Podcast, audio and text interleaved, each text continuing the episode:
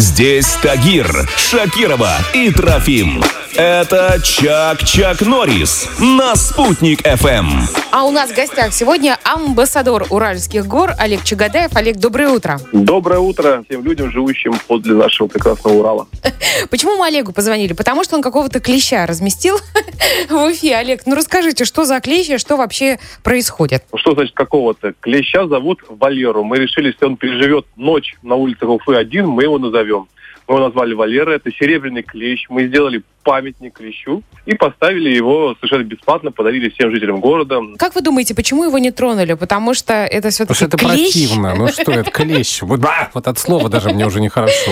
Но э, он очень всем понравился, на самом деле. Очень много было людей, к ним приходят, фотографируются, девочки, дети. Он очень милый, и многие отвечают, что замечательный клещ. Олег, ну Всем почему нравится, клещу? спасибо. Ну, милый, милый, конечно. Ну почему клещу? Ну, вообще, я не понимаю. Ну, Может, блоха, комар, я не знаю, муха ЦЦ. Все очень просто. блоха тоже кусается, по-моему. Все очень просто. Э, Во-первых, у нас история про Урал. Мы занимаемся продвижением Урала. Все-таки Урал, э, он очень неразрывно связан с клещами.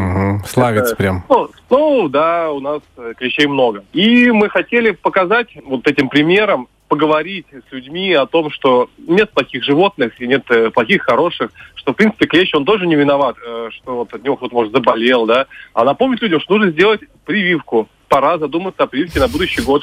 Ваши прогнозы, Олег, сколько клещ проживет все-таки в Уфе?